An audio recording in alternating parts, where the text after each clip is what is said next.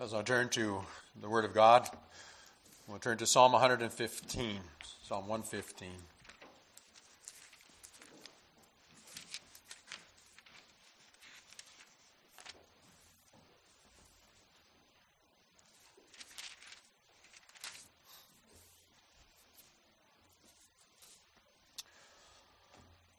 We'll read together the entire psalm. And read God's word as follows. Not to us, O Lord, not to us, but to your name give glory. For the sake of your steadfast love and your faithfulness. Why should the nations say, Where is their God? Our God is in the heavens. He does all that he pleases. Their idols are silver and gold, the work of human hands. They have mouths but do not speak, eyes but do not see.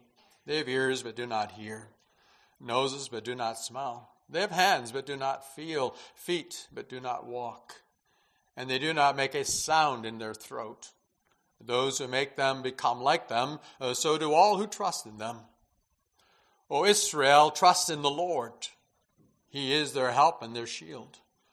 O house of Aaron, trust in the Lord. He is their help and their shield. You who fear the Lord, trust in the Lord. He is their help and their shield. The Lord has remembered us. He will bless us. He will bless the house of Israel. He will bless the house of Aaron. He will bless those who fear the Lord, both small and the great. May the Lord give you increase, you and your children. May you be blessed by the Lord who made heaven and earth. The heavens are the Lord's heavens, but the earth he has given to the children of men. The dead do not praise the Lord, nor do any who, who go down into silence. But we will bless the Lord from this time forth and forevermore. Praise the Lord.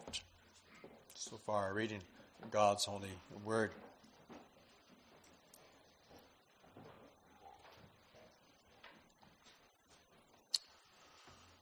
Brothers and sisters of our Lord Jesus Christ, we come to the beginning of a, of a new year, it's natural for us to look back what happened in the past year and to look forward uh, to the, the new year. When we look back, we remember what happened uh, to us in the past year, and we look forward to the new year. We wonder what does the future really hold for us. We may look back in the past year with thankfulness for the many blessings the Lord has given us, but we also uh, may have to deal with the fact there were many disappointments and we had to deal with many troubles. The reality is that life has its ups and downs. There are these lows and there are highs in our lives. There are joys and there are disappointments. And those experiences can also impact the way we think about going forward in the new year. The disappointments of the past year may mean that we look to the new year with anxiety. And we worry that perhaps the bad things or the disappointments of the past year will continue into the new year. Or we look in the past year, and the past year was a good year for us, we might expect that that will continue on and we'll have a good year also in the new year. So, the question we have this morning is so, how do we put the events in our life into a proper perspective? Or maybe more basically, how do we make sense out of our daily lives? And that's really the question that all of mankind uh, struggles with. How do we make sense out of, out of this life when there's so much that happens in this world and so much that happens in our lives that, that seem to be senseless? How do you make sense out of a senseless war such as happen, is taking place today in, in Ukraine? Where a neighboring, nation, a neighbor, a neighboring nation decides that they want to take over another nation. How do you make sense out of a society where there's rising crime and violence, even though the chatter and the talk is more about being tolerant of one another? And the more we hear that talk, the more crime and violence seems uh, to rise. How do you make sense out of inflation uh, that uh, has caused so much uncertainty and that has made it more and more difficult to even afford the very basics of our daily lives?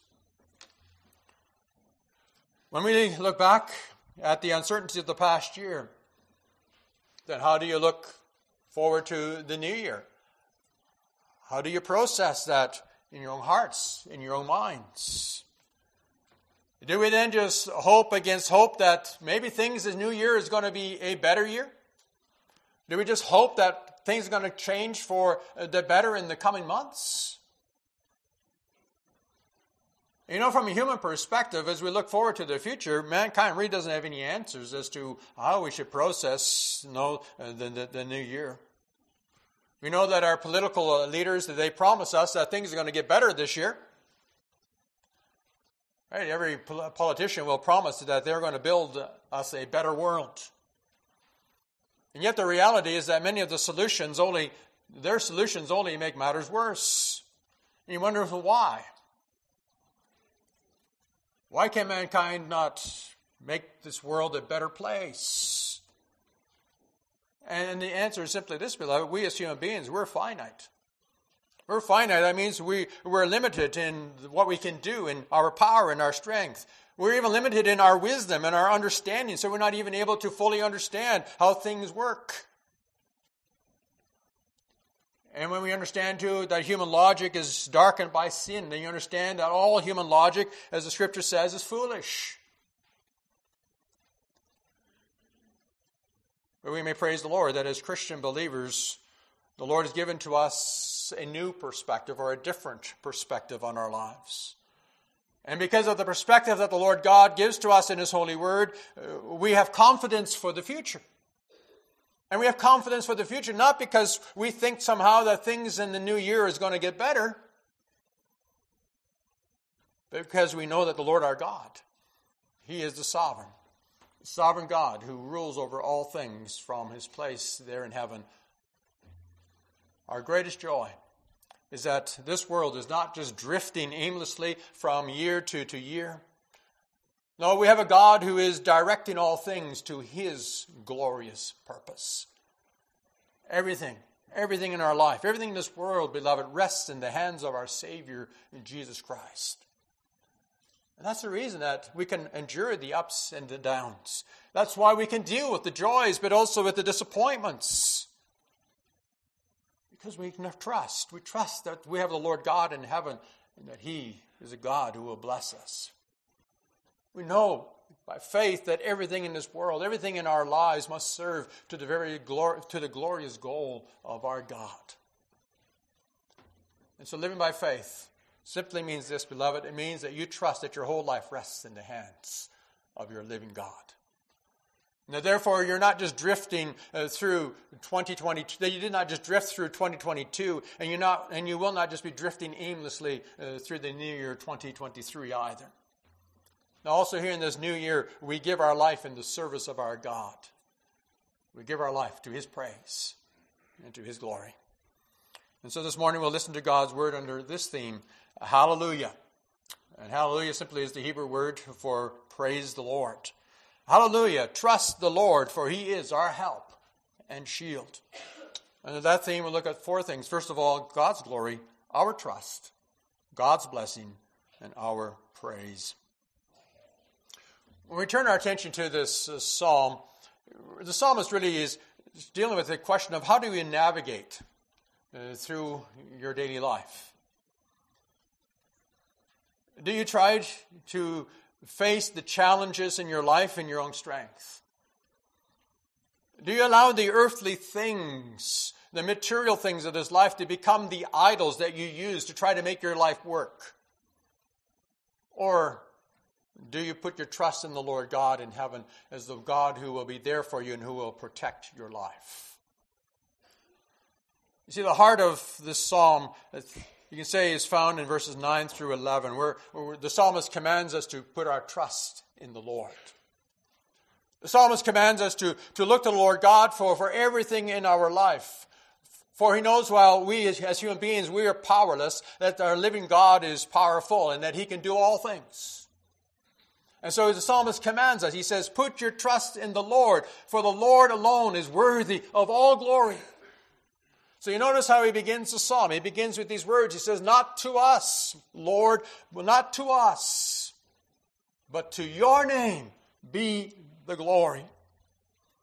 So you notice already at the very beginning of the psalm the psalmist is setting the mood by declaring that only God is worthy of glory in this world. Not us.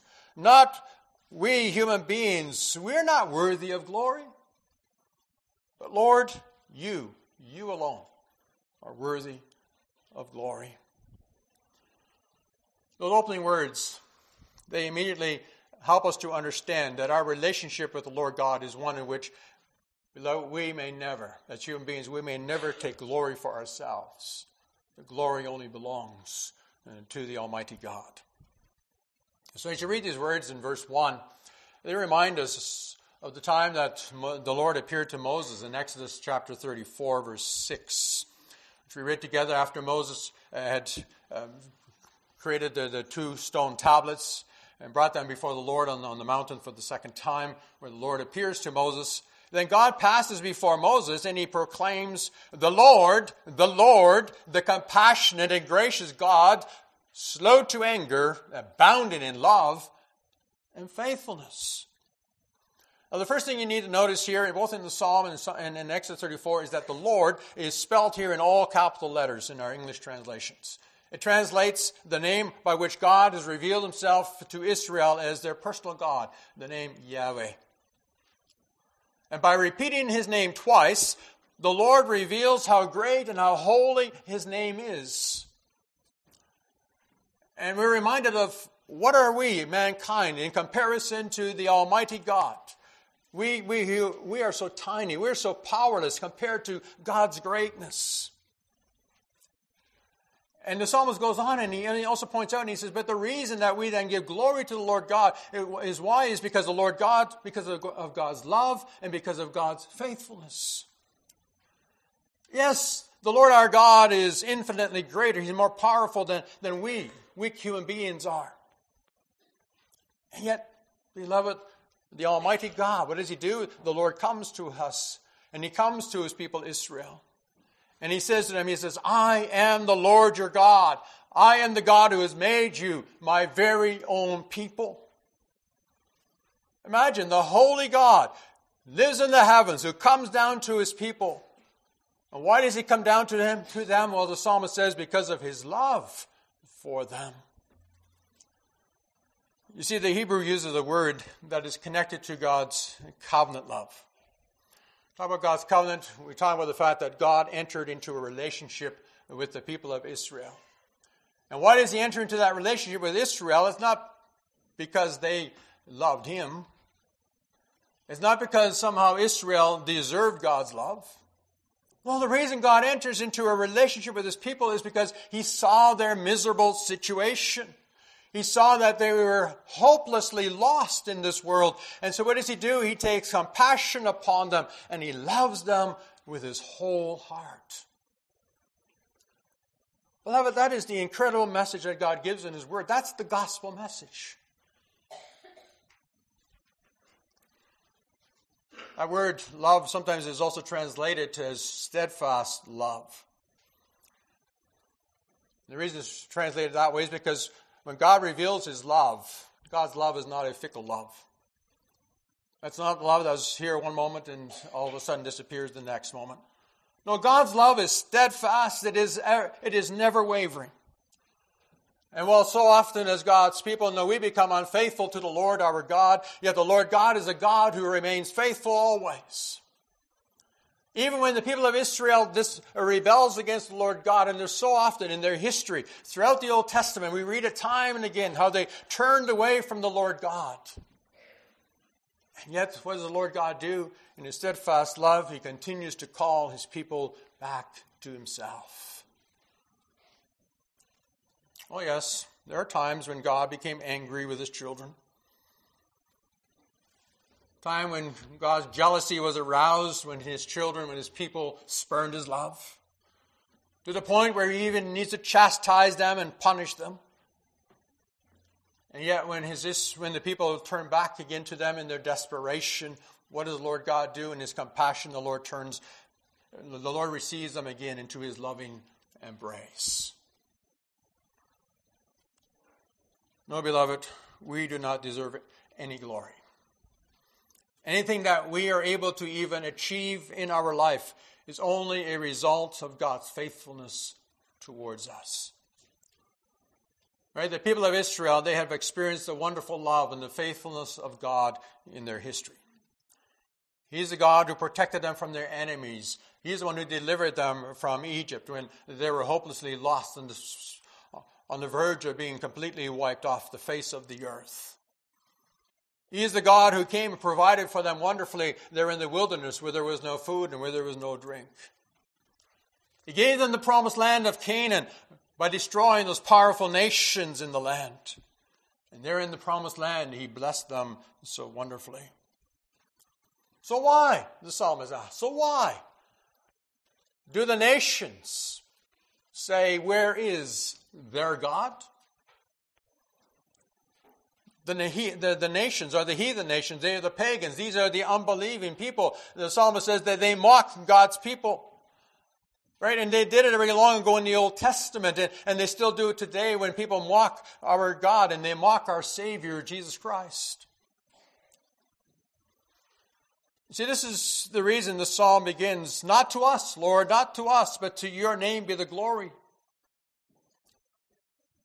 As God's people, we, we are looking we're not looking for our glory, but we want the Lord. We want our God to receive all the glory. That means we also want all mankind, also the peoples of the nations, to give all the glory to God. Why? Because God alone is worthy of that glory. So why? Why do the unbelieving mock the Lord our God, the psalmist asks? Perhaps we should ask it a little bit differently. Why do we? Why do we, beloved, as believers? Why is it that so often we cringe? Because of the unbelievers, of the unbelievers who mock, uh, who mock our faith in Christ. And somehow we so often we, we hide our faith, or we hide in a corner, and we keep very quiet about our faith. Look, the psalmist says in verse 3, he says, You know, our God is in the heaven. He does whatever pleases him. But their idols are silver and gold made by human hands. So you notice the unbelieving world that they mock God's people because we put our trust in Yahweh. Here the psalmist instead, what does he do? He turns it around and the psalmist mocks the very gods of the unbelieving. The psalmist basically says, How do the unbelieving, how do you dare to mock the God of Israel when, when your own gods are idols? Idols of silver and gold made by human hands. you notice that that imagery is found in many different places throughout the Old Testament uh, where prophets will mock the idols of the nations. And so here the psalmist mocks the idols that the people of the world they mock, that they worship. They make these idols, oh, they take great care making them. They make them with great affection. They give them mouths but they cannot speak. They give them these beautiful eyes, but they're not able to see. They have ears, but they cannot hear. They give them noses, but they cannot smell. They have hands, but they cannot feel. They have feet, but they cannot walk. In fact, the psalmist says they cannot even utter a sound, not even a guttural noise that comes from their throats. Now, Psalmist, Psalmist knows that these images that are created by the unbelieving are representations of their gods. But he also knows that these representations, they reveal that their gods are but imaginations of the people's very own thoughts. And so he says this in conclusion, he says, Those who make them will be like them, and so will all who trust in them. Think about it. What are the pagans doing? Pagans make their gods in their own image. Beloved, their gods reflect the nature of mankind.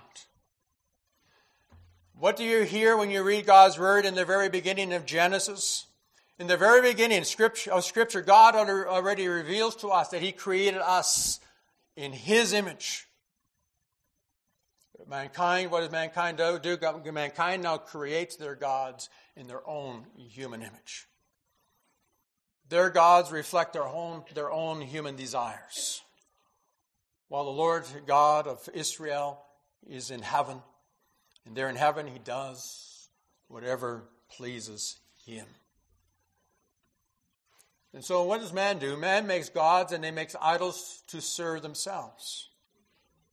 While the Lord God is the omnipotent God who has created heaven and earth to reflect his glory. Man's idols are created to serve humans, but the Lord God, who is the creator, is served and worshiped by his creatures, by, his crea- by us as his creation. And so, beloved, your relationship with God will also determine how you think about the Lord God in your heart, in your mind. If you create God in your own image, you make God into the kind of God that you want God to be, then you expect God to also serve you, to fulfill what you want. But if you see the Lord God as your creator, independent of his creation, independent of you, then you will also give to him all the honor and the glory because you know it belongs to him alone. And, and, then our attitude and our relationship with God is no longer about what God can do for me and how God can fulfill my desires and my wants, reflecting me. No, when I recognize God's glory, then I will look to see how I can serve and honor my God. Then it's not my glory, but Lord, it is to your glory and your glory alone. And Beloved, you ever realize that when you give God the glory, then something happens. Something happens in your heart. See, being a believer is not just about believing the right things,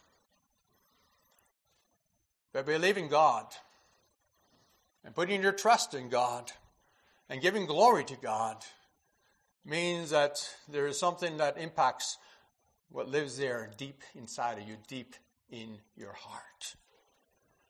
And the first thing that happens when you give glory to God is that you begin to trust the Lord your God with your whole heart and with your whole life. What a contrast the psalm makes between trusting the Lord God and trusting the idols or the gods of the world.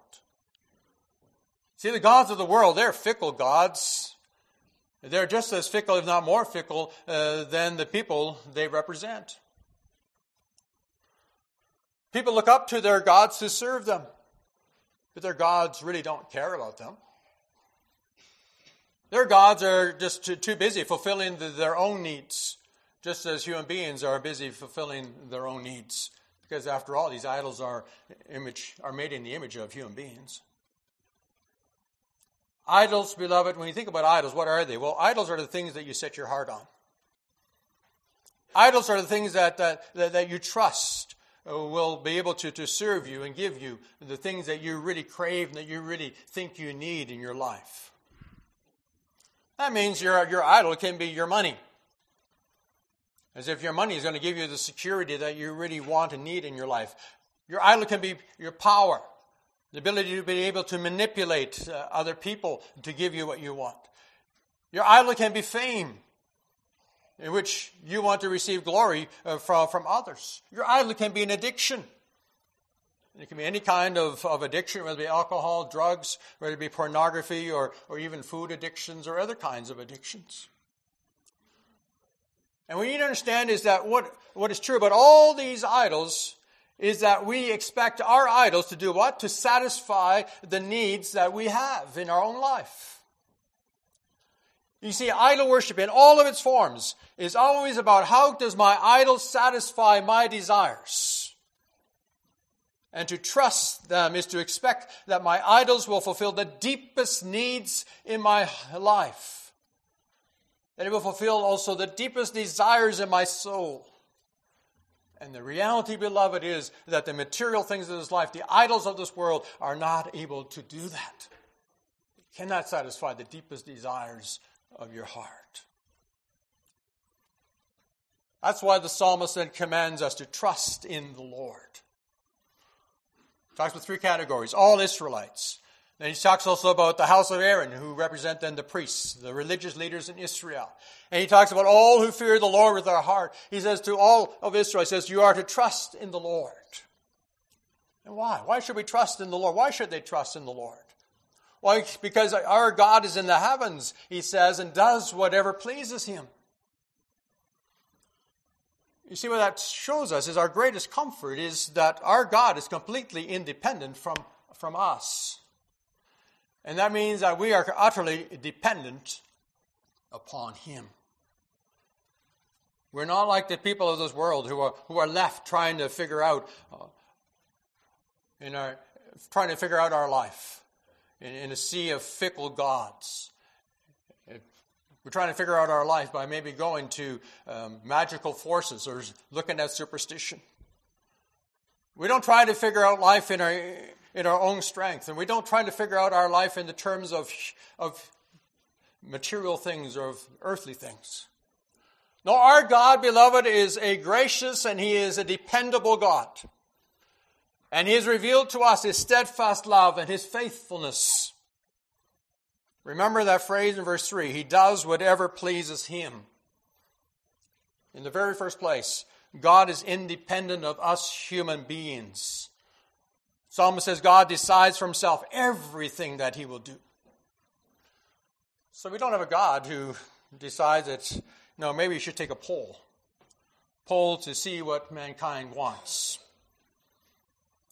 No, God is God Himself determines that which we need. God does not come that He might fulfill your and my desires. Beloved, He comes that He, that he might give to us what you and I, what we, we need. When God makes those decisions for us, also understand this that our God is not an arbitrary God. He's not a God who seeks his own pleasures. Remember what we read in verse 1. Verse 1 speaks about God's steadfast love and God's faithfulness. And we talk about God's love. God's love is a sacrificial love. That means that God gives himself to fallen humanity who have turned against him and who have even hated him with their own hearts. Understand this, beloved, that God did not need anything from us. When Adam and Eve fell into sin in the beginning, He could have let uh, all of mankind perish in our misery because God didn't need us. But what happens? God's heart went out to us in His compassion. He saw the misery into which mankind had plunged themselves and he saw that our greatest need was that we needed to be rescued from the very idols of our own heart. He saw how we had become as dead as the idols we serve are dead. And when you experience that love of God in your life, beloved, that love of God is going to change your life, change your life forever. You see, it's only through God that you can even begin to understand what love really is. Let me use a human analogy to try to understand what is happening in our relationship with, with God. It's, human analogy is never perfect because there are all kinds of exceptions uh, to the rule. But think of it in this terms when, when a young man and a woman, when they get to know each other and they begin to love each other. Then there also comes a time when they desire to, to get married. And the reason that they, they want to get married is because they have experienced the love of their partner.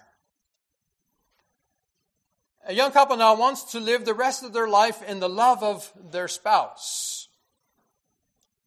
And what is that love? That love is a self sacrificial love. It's a love that wants to serve the spouse. Now, of course, here, this is where the analogy sometimes breaks down, is because it's not always necessarily the case. But where there is true love, there is indeed that sacrificial desire uh, to serve one another. But when, after they get married, there comes a point where the relationship turns sour. What's happened to the marriage relationship? Well, beloved, what's happened is love for each other has now turned to self love. When a marriage goes wrong, is because one or both spouses are looking out only for their own needs. And you know that there's no relationship that can survive when our attention is turned inward at ourselves and we become very selfish But when God, when God enters into a relationship with us, then his love is a steadfast love that is always faithful, a love that you can always trust. The very reason why we are commanded to trust the Lord. Right? We believe that God will always love us. We know that God's love will never turn into self love, in which God cares more about himself than he does about us. It never happened, because that goes against the very nature of who God is. But, beloved, when we, as God's people, when our hearts turn to idolatry,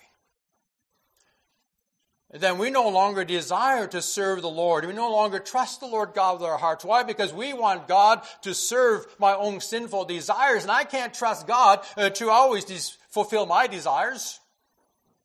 Because God doesn't always do that, does He? But, beloved, that's also the reason why the world today accuses Christians of being the most hateful people on the face of the earth. Why? Because we insist that our only hope rests in the Lord our God, because He's a God who loves us with His whole being. If God loves me enough to pay for all of my sins through His Son Jesus Christ, if God loves me enough that He wants to give me this glorious hope for the future through the saving work of the Lord Jesus, then my response, and the only response that is proper, is to love the Lord God with my whole heart and with my whole life. But if I turn to self love, in which my desires and my wants becomes the most important thing in my life, the result is that I will hate the Lord God and I will hate the Lord God with a passion. Right? In my whole life is wrapped up in my own desires and my own wants. Then God's love will feel oppressive to me and pushes me down. How can I trust God when in my heart I want something different from what God gives me? If I want to choose the way that I want to live, then God's love becomes a terrible irritant in my life. Yet, on the other hand, beloved, when you begin to recognize that, that God sees my deepest need, that God cares more about me than he cares even about himself, that he's willing to give his very own son for me. Then I also believe that my God is a God who will always be my help and my shield. Then I experience also there in the depth of my heart the greatest relief and the greatest comfort and the greatest joy. Yes, the heathen, that they may mock the Lord my God, but here in my heart I rejoice that the Lord is my help and that he is my shield. I trust that my whole life is safe and secure in the hands of my God. I know that the Lord God is faithful and He's steadfast in His love, and He will always be there, not to give me what I want, but He is always there to give me what I need, because He knows what I need. And therefore, I'm also confident that my God is a God who will bless me. The psalmist says in verse 12, he says, The Lord remembers us and will bless us. You may remember that in the history of Israel, whenever the Lord God withdrew his blessings from the people because of their disobedience, then at a certain point, the people of Israel uh, they would realize what they had done and they would fall on their knees and they would turn back to the Lord God and they would cry out to the Lord, Lord God these words God, remember us. Remember us. Those words to remember us is a call for God to turn his attention back again to his people. Well, beloved, the only time that God turns away from us is when we reject his love for us in Christ Jesus. Right? The greatest comfort is that when we cry out to the Lord God in faith, then the Lord remembers us. Remembers us, it means that he, he knows us, and in His love, He will come and He will again, He will bless us. And blessings, blessings are always related to God's promises. When God gives a blessing, a blessing is a promise in which He says, I will give you all that which you need. And now, when we look back over the past year and we look forward to the new year, we see his blessings in the past and we look forward uh, to him giving his blessings to us also in the future. When we talk about God's blessings, beloved, that God's blessings, blessings should never be confused with what many preachers are doing today is preaching what we call the prosperity gospel. When we say that God will bless us in the new year, God does not promise, beloved, that He's going to make you rich. He doesn't promise you He's going to give you a boatload of money this year. He doesn't even promise you that He's going to give you everything that you desire and everything that you want. In fact, I would say this if God were to give you all the things you want and give you all the things you pray for, more often than not, it would simply become a curse for you because it will pull you away from what is truly important for us, and that is your dependence upon God, as if now you don't need God anymore. And when we now expect God now to come, also in this new year, to bless us, we need to keep something in mind here, and that is God's blessings are always connected to his covenant promises. Notice verse 14. The psalmist says the blessings of God are connected to causing you to flourish, both you and your children. In those words, the psalmist goes back again to the blessings God gave in the very beginning to Eve. God said to Eve, I will give you a, a child, a seed, who will come and who will destroy the seed of the serpent, and he will come and he will save you. Or the promise that he gave to Abraham, where he said to Abraham, I will give you many children, as many as the stars in the sky. Or the promise he gives to, to David when he says to David, I will give you a son, and he will sit on your throne forever. You see, beloved, the point here is not just having children. It wasn't just a matter of the greatest blessing is that we have lots of children. No, that is a blessing, but that's not really the point of this blessing. The promise of the children is a promise of God that he will send the Savior. And so to be blessed by God then is, is not that we might somehow become rich materially. It's not to have everything that my heart desires. But, beloved, the blessing that we seek from God is that we may become rich in Christ Jesus, that we may live in the security that the Lord will be my God, that I will always be his child, that I will forever live secure in the everlasting love and faithfulness of my God. If God remembers me, and if God is faithful to me for the sake of Jesus Christ, his Son, then I know that he will bless me also in this new year. Oh, he may not give me everything that I want, but he will give me everything that I need that I may serve him as his child. He may not make me rich in earthly terms, but he will make me rich in spiritual terms. When he gives to me my daily food and drink, I will be grateful, for the whole earth now is mine for the sake of Christ. I don't need to long for the earthly and for the material riches. Why not? Because in Christ Jesus, I have a great inheritance that awaits me in the kingdom of God here on the new earth. And therefore, beloved, may then also, when you're going forward in this new year, may you then also in your life, may you flourish in the love for the Lord your God. So that at the end, the psalmist uh, then also may say that we are to praise the Lord God. And as we enter to the new year, may we then praise the Lord as our God. Verse 14, it says that the heavens belong to the Lord. Right there, he is seated in power over the universe. What has God done? God has given the earth to mankind, to the children of man. He has given us the earth, beloved, as our possession. And the question is so, what are we to do here on this earth? And the psalmist makes this point. He says, We are to give praise to the Lord God who dwells and who lives in the heavens. Verse 17 says, It is not the dead who praise the Lord, those who go down to the place of silence, that is, down to the grave. Now, this verse uh, has often confused many, many people. Many people look at it as, uh, as the psalmist talking about what's going to happen after we die. But the psalmist is not talking about what happens after, this, after we die. We know in the book of Revelation, for example, that when we die, our souls goes to be with the Lord God in heaven, and there we will praise Him uh, with all the redeemed from the Old Testament up to the present time in the New Testament. Now, the point of the psalmist is that our greatest joy and our greatest task here on this earth today is that we may praise the Lord our God. And to praise God, beloved, is to express your great joy and adoration for the Almighty.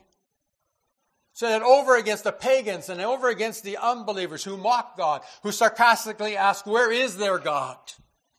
While they themselves, they go and they worship their idols that cannot give them life. No, we as God's people, we joyfully express our complete and utter confidence in the Lord our God. He is the Almighty who dwells there in the heavens. He is the Lord who remembers us. How do you know He remembers us? Because He has given to us the Lord Jesus Christ as our Savior. He is the one, beloved, who will bless us all the days of our life. And therefore, also at the beginning of this, of this new year, we may express our joy and we may give praise to our God. Hallelujah. Praise the Lord. Amen. Let us sing of that praise for the words of Psalm 135, the stanzas 1, 9, and 10.